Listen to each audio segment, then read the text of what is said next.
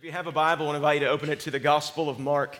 Mark chapter 8, 27 through 38 is where we're going to be today, continuing on in your series in the Gospel of Mark. And we had the option today uh, when we were planning the commissioning service for me to just to bring another message, kind of a standalone commissioning message. But as I spoke with Pastor Todd, I realized that God has sovereignly uh, worked even the details of this day and where you guys are at in a study of Scripture so that the text that we are at is perfect. I mean, completely perfect for not only Eric and his family and the team, but your church as well. And so, Mark chapter 8, 27 is where we're going to begin today because today is a huge day. I am super honored to be a part of it. I mean, as I, I prayed there for a moment, a church like yours, just being here for a few minutes on Friday, being here this morning for the beginning of the service, uh, a church like yours doesn't have to be about sending. A church like First Family doesn't have to be about sending people out to plant churches. In fact, so many places, churches like this, where God's hand is upon them, they're about keeping, they're about building. So they say, hey, this is the best thing we can do. Let's, let's gather, let's build, let's get bigger and, and larger and wider and all of those things. But I think what you guys have realized is for God's hand to remain upon you, you must be a, about God's mission. And God's mission is a sending mission. So I know as you send out folks today, I know God is going to bless and return. He's done that a number of times uh, in St. Louis through August Gate. Um, August Gate is a really, really funny name for a church. We, we joke and said that we planted the neighborhood of Soulard in, in downtown St. Louis, and we said that we didn't think that the name First Baptist Soulard had that much of a ring to it. And so we called it August Gate. But reason why is I'm from a small farming community, maybe you can relate, in southeastern Illinois. And everywhere you look in the month of August, the harvest is getting prepared for.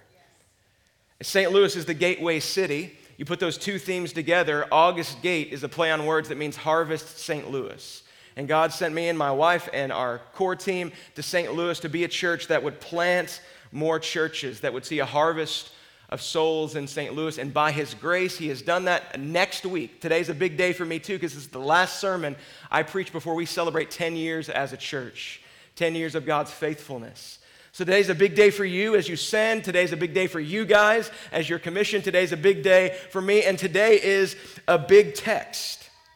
Our text today is the pivot point in the Gospel of Mark. It's the text that the whole gospel hinges on. A few years ago in my church in St. Louis, we preached through the Gospel of Mark. 51 weeks, 51 weeks in the same book, right? Whoa, we did it though. And it was amazing. We called our series Our Christ Crucified because the Gospel of Mark, it splits into two halves pretty neatly. Our Christ, every text leading up to this point, crucified, every text leading to the cross. Those are the two movements of the Gospel of Mark. In this text, which is a microcosm of the rest of the book, everything comes together. Who Christ is and where he is going. Who, who he is who God sent him to be on our behalf, and the cross to which he would go on our behalf. And so, as we celebrate this big day and we study this big text, let us pray some big prayers to our big God that he might do some big things amongst us. Can we pray? Let's pray and we'll dive into his word. Father, we thank you for the opportunity to gather, and we gather today around your word. We gather today around your work. And God, as we open your word today, we want to say to you that God, we want to know you. God, we need to know you. So would you show yourself to us? We want to be obedient disciples of Jesus. We want to know you and love you and follow you more and more, but we need your help. And so, your breathed out word, would you breathe it into our hearts? Would we not just be hearers of the word today, would we be doers as well? We beg this in the strong name of Jesus. Amen. Mark chapter 8, beginning in verse 27. If you would look with me, here's what it says. And Jesus went on with his disciples to the villages of Caesarea Philippi. And on the way, he asked his disciples, Who do the people say that I am? So Jesus is on his last leg of the journey to the place that the journey toward the cross will begin. He's on his way to Caesarea Philippi. At Caesarea Philippi, he will set his eyes to the cross and not look to the left or the right.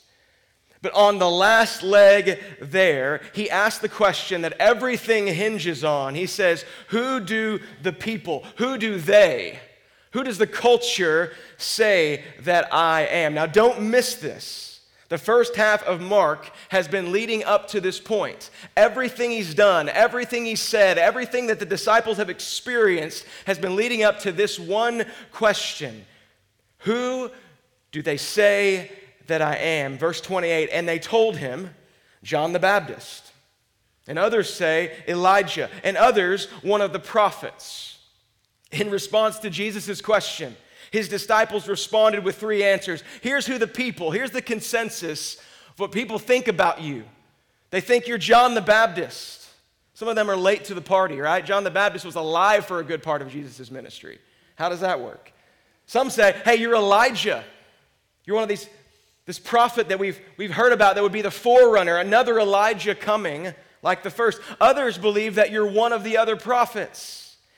These people that they mention are people from their past, even recent past, people they had categories for, people they could wrap their experience around, their preconceived notions around. Here's the biggest thing we have to see about this response, and the first thing that I want us to see in our text people have a stunted view of Jesus.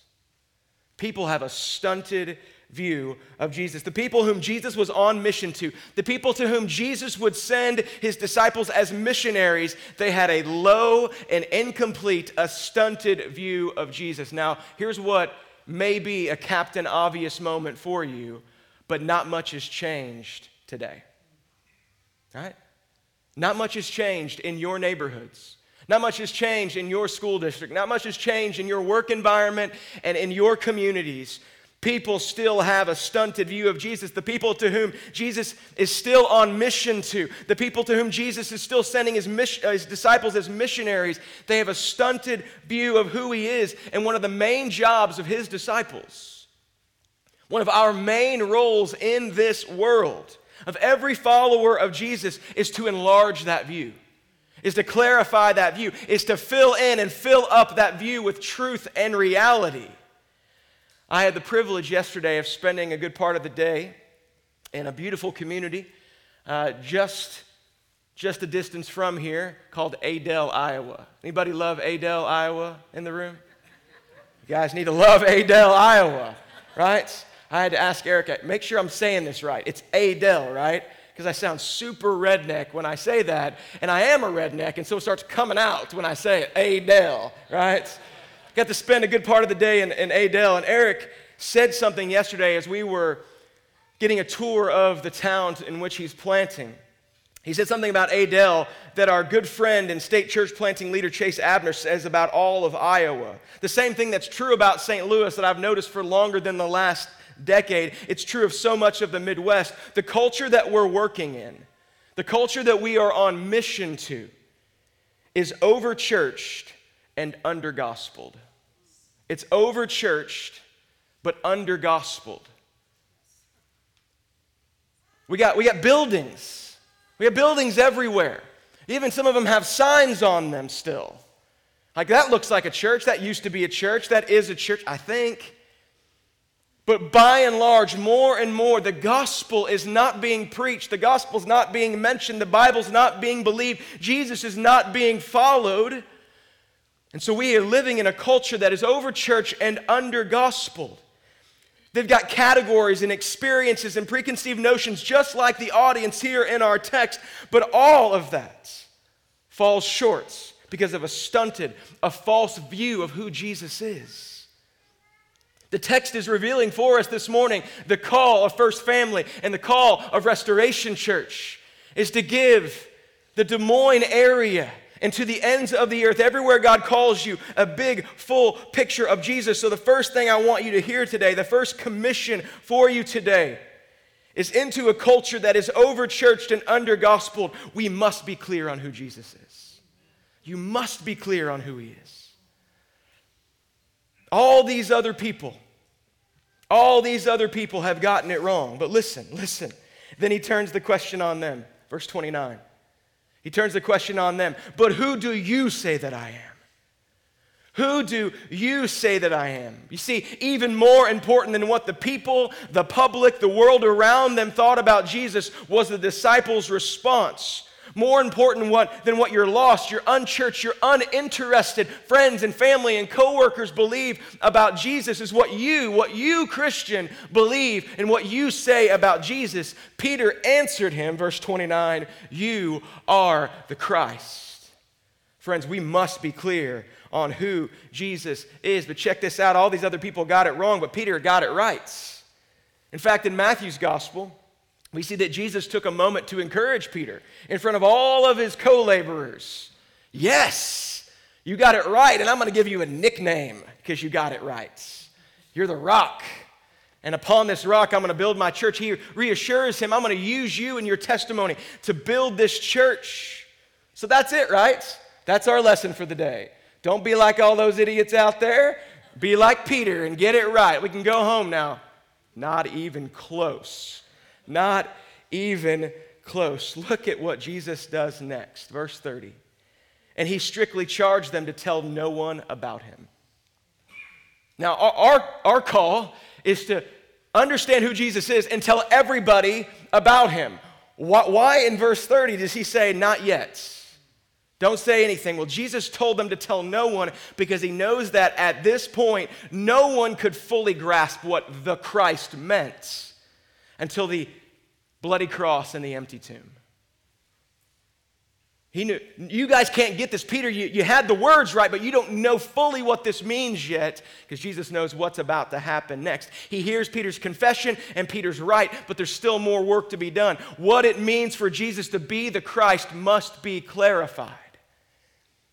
It's, it's not enough for us to have billboards that, that say, Jesus is Lord. What does that mean? We got to let the people know. So Jesus takes the opportunity to expound on Peter's confession. Verse 31 And he began to teach them that the Son of Man must suffer many things and be rejected by the elders and the chief priests and the scribes and be killed, and after three days rise again. And he said this plainly. Plainly. So, Christ, this term Christ, this title, according to Jesus, very plainly, which means boldly, matter of factly, very clearly, not metaphorically, quite literally, Jesus said, will suffer, be rejected, he will be killed, and he will rise again. What he does, this is really cool. He combines these Old Testament themes, these Old Testament themes that they would understand very clearly. He got the Son of Man from Daniel 7, this Christological character, this heavenly character, the Son of Man, mixes with the suffering servant from Isaiah chapter 53, and he says, This is me. All these things, you, this is me. It's culminating in me. He looks at the dudes who've been following for a couple years, the ones he's been pouring into and teaching about the kingdom of God, getting them ready to lead in the kingdom of God. He looks at them and says, Here's my path. Here's my path suffering, rejection, death, and resurrection. And let's be clear, friends, they at this point didn't know they were following Jesus for those purposes. In many ways, the crowds thought they were following Jesus for all different kinds of reasons, just like the culture around us. We'll give lip service to Jesus. Yeah, I'll follow Jesus. I'll believe in Jesus. I'll pray a prayer to Jesus. I'll baptize my kids to Jesus. I'll do all these things in Jesus' name because they believe it means something different than what Jesus has in mind. Jesus just drops this gospel bomb on them plainly, lining out the sovereign plan of God before them. But they have a hard time getting it because in doing so, he drops another bomb in saying, Here's my path, he's also saying to them, Here's your path.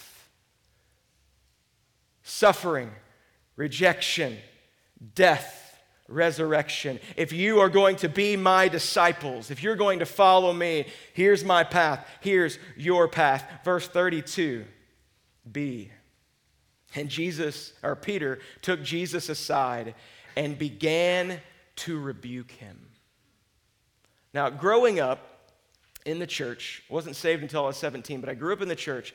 A lot of times, the Bible was given to me, and the characters within were presented to me as examples for me to follow. Have faith like this guy. Be bold like this guy. Tell the truth like this guy. This guy, this guy, this guy. But you know what? Peter is not one of those people that we ever want to be like most of the time. Again and again, he is presented to us in Scripture as, come on, man, don't be like this guy. Who does this? Who takes Jesus aside and rebukes Jesus? That's not the actions of a, a servant to a master. Those are the actions of a parent to a child. that's what Peter does. He pulls Jesus aside and says, Now, Jesus, you, come on now. That's not what you really think, is it? So, Peter's confession, his words were right. But now, seeing this, we've got to ask two questions. Two questions we've got to ask ourselves. Number one, does Peter's view of the Christ, does it match Jesus' view?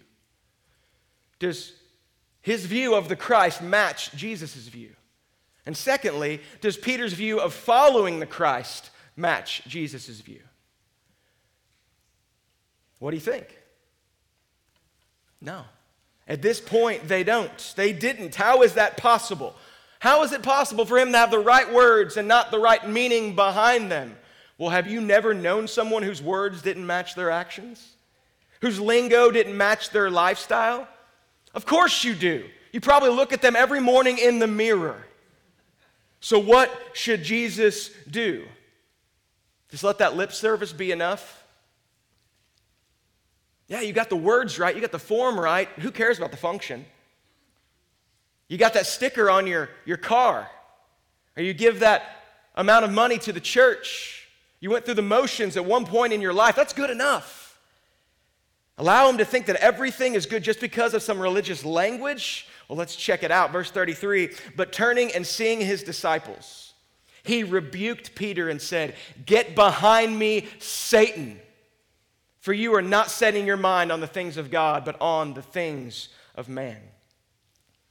What we see here is that it wasn't just Peter who had it all wrong, he was just acting as the spokesman for the rest of the disciples. They all sent him over there, and he pulls Jesus aside and rebukes him. And Jesus turns around and looks and sees that they're all waiting to see what he's going to do. So he rebukes him in front of all of them. And he explains to us his definition of that which is demonic. Jesus says, This is what is demonic. This is what is satanic. Not setting our minds on things of God, but setting our minds on things of man. He says that's demonic. Another way of understanding the implications of this statement negating the things that God has revealed with our own man made opinions. Jesus has just said, Here is what the path is. And Peter says, No, no, no, no, no, no, no. He says, That's satanic. You didn't get that from a fleshly, or from a, a mind and a heart that loves me, but from a fleshly mind that is controlled by the evil one. And friends, the same thing happens in our life when Christ points us to obedience and says, This is what I've called you to. And we say, That didn't make sense to me. No, no, no, Jesus, I'm going to do it this way. See, the word rebuke means to tell someone they're believing something they shouldn't believe. In Scripture, we call that doctrine a teaching or a belief that God says we should believe. Jesus has just given his disciples a lesson in doctrine, the doctrine of the Christ. Who is the Messiah? What it is the Messiah does according to God. And Peter, in turn, pulls Jesus aside and tries to give him a lesson in doctrine. Now, Jesus, that just isn't true. And Jesus tells Peter he's become the unwitting car- carrier of demonic doctrine, taking what God has revealed in His Word as truth and disregarding it. How often do we do that? God is telling me. I know what His Word says, but God is telling me. That's garbage. That's garbage. It's demonic. So, into a culture that is over churched and under gospel, we must be clear not only on who Jesus is, but what it means to follow Jesus. In a culture that is over churched and under gospel trouts, you must be clear. Not only here's who Jesus is, but this is what it means to follow him, first family. You must be clear. It's not just enough to say Jesus is Lord, but what it means for him to be Lord, what it means to take up your cross and follow him. Peter's been, been growing and making progress, but in a moment, check this out, in a moment, he goes from, You're the rock upon which I'm going to build my church, to Satan. in a moment. Now, what does that tell us? Very hopefully, it tells us this discipleship is messy. Discipleship is messy. And if you are going to make disciples, if you are going to send missionaries and plant churches, if you're going to plant churches in a new community that is gospel starved, you've got to remember this discipleship is messy. Disciplers, you need to know this that people are going to go from getting it to not getting it that quick. Don't get discouraged. Eric and Anna, Restoration Church core team, you need to know this. People are going to go from getting it to not getting it overnight. People that you thought, man, I'm so encouraged about these folks. We could eventually, in a, in a, few months, make them a small group leader and we could see them multiplying disciples. Next thing you know, they're going crazy. 10 years of that I've experienced. But the Lord is faithful. Discipleship is messy, but the Lord is the Lord of discipleship. Disciples, you need to know this. You are going to have these moments of temporary insanity after following Jesus for a while. And you just need to be like, okay, I repent and I return. Here we go, Lord. Fix me up. Now, what else does this tell us? It tells us this that a confession of Jesus' title does not a Christian make. A confession of Jesus' title does not a Christian make. And we can get stuck in all kinds of confusion about who Jesus is and what it means to follow him. Friends, I don't want you to be confused today. And so here's our hope Though people can get confused, though people are gospel starved, though we can get confused about Jesus and what it means to follow him, Jesus is clear about who he is and what it means to follow him. He's clear about who he is. He is the Son of Man from Daniel 7, he's the reigning king. And he is the suffering servant from Isaiah. My kingdom comes through sacrifice, he says. Because Jesus is clear, we must be clear. So, two things, two things I want to challenge you today, Eric and Anna, Restoration Church, First Family, to continue to be clear on when it comes to Jesus. As you venture out into Adel, as you venture out to continue to multiply and make disciples, you must be clear about Jesus' kingship, that he is Lord, submission to his word, obeying him in all things. But we must also be clear about his substitutionary atonements. In the culture that we continue to take the gospel into, we can never negotiate the bloody cross. We can never hide it to make the gospel more palatable. He is our Christ crucified. But what's so beautiful is that Jesus doesn't stop with who he is. He's not just clear about who he is, he then drops all kinds of knowledge on us about what it means to follow him. Look with me now in verse 34. And calling the crowd to him, to, uh, to him with his disciples, he said to them, If anyone would come after me, anyone would follow me, let him deny himself, take up his cross, and follow me. For whoever would save his life will lose it. But whoever loses his life for my sake and the gospel's will save it. For what does it profit a man to gain the whole world and forfeit his soul? For what can a man give in return for his soul? For whoever is ashamed of me and of my words in this adulterous and sinful generation, of him will the Son of Man also be ashamed when he comes into the glory of his Father with the holy angels. So not only is Jesus clear about who he is, he's clear about what it means to follow him, and so must we be. He says it takes self denial. Self denial. Taking up your cross and following him boldly no matter the cost. Self denial. When's the last time you said no to yourself? When's the last time you said no to yourself? You know, we're in the habit as human beings saying yes to ourselves all the time. At least three times a day, you get hungry. Your stomach says, I want something. Literally, your flesh says, Give me something. And what do we do at least three times a day? Yes yes, yes. When's the last time you said no to yourself? That's why God calls us to this practice of fasting. It's a practice that says, no, our flesh will not rule us. We can say no to it. Jesus says that the first prerequisite in following him, we must deny ourselves. We must take up our cross, following him to the place of death. We must follow him boldly, no matter the cost. He says the only way to life to new life, to real life, to eternal life is death of the old life, is to do away with the old life filled with sin and self seeking and God rejecting that we all once lived in apart from Him, and to follow Him, follow Him on the road to the cross. Friends, I want you to hear this really clearly. We not only have to experience what the cross does for us, he tells us we must also experience what the cross does to us. Salvation is not only experiencing what the cross does for us, but experiencing what the cross does to us, that we become crucified with Christ. Jesus is beginning his journey to that cross, and he tells his disciples and anyone who would venture to be one, he tells them, You must join me on that journey. And they will very literally join him on that journey to the cross.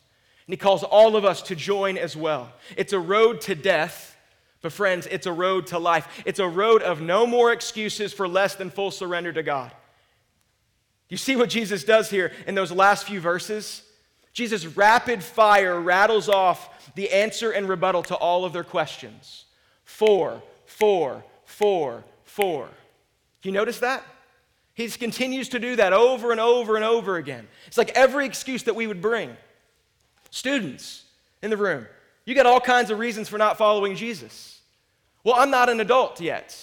I'm not responsible. I've got to live my own life. I got to choose my own adventure. I got to accomplish this first. I got to live this part of high school. I got to live this life in college. I got to get married and have kids. Then I'll follow Jesus. And Jesus looks at all of our excuses and says, For, for, for. No more excuses. Teenagers in the room, follow Jesus. He's leading you on the road to true and lasting eternal life. Don't wait. But the rest of us have the same excuses. We just got a, a, a few less that we can deal with anymore. When my kids get to this age, when I get this promotion at work, when, when this happens or this happens, when I reach retirement, then I'll really follow Jesus. Then I'll really obey. Then I'll really trust Him with all things. Friends, the road to following Jesus is a road that begins with the cross self denial, taking up the cross, boldly following Him no matter the cost. And in doing this rebuttal he does here in our text, Jesus reveals to us the deep truth of our hearts that we all view life as an opportunity to gain the world. Every one of us.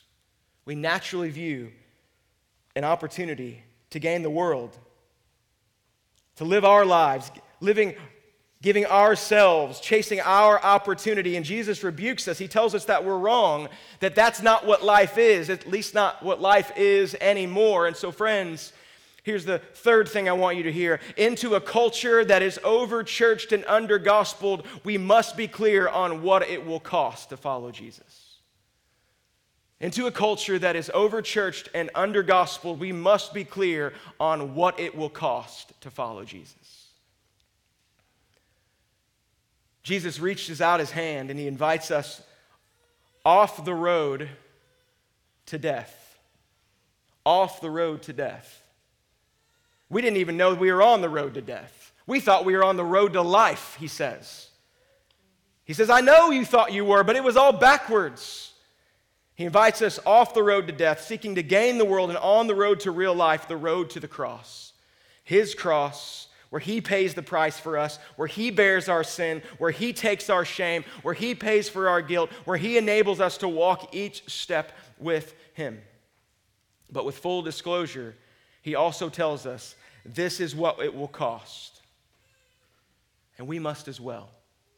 But Jesus is very clear to say, but believe me, it is worth it it is worth it.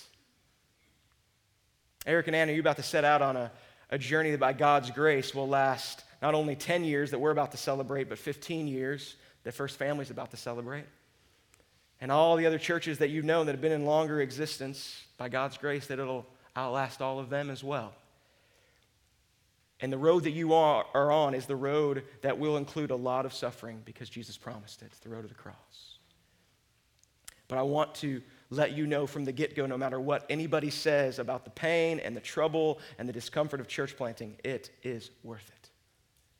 It is worth it. Just as they're about to celebrate 15 years of discipleship, we're going to celebrate 10 years of discipleship, and it's story after story after story of the glory of God on display in our lives. We're not worthy of it. But He finds, He finds joy in using us.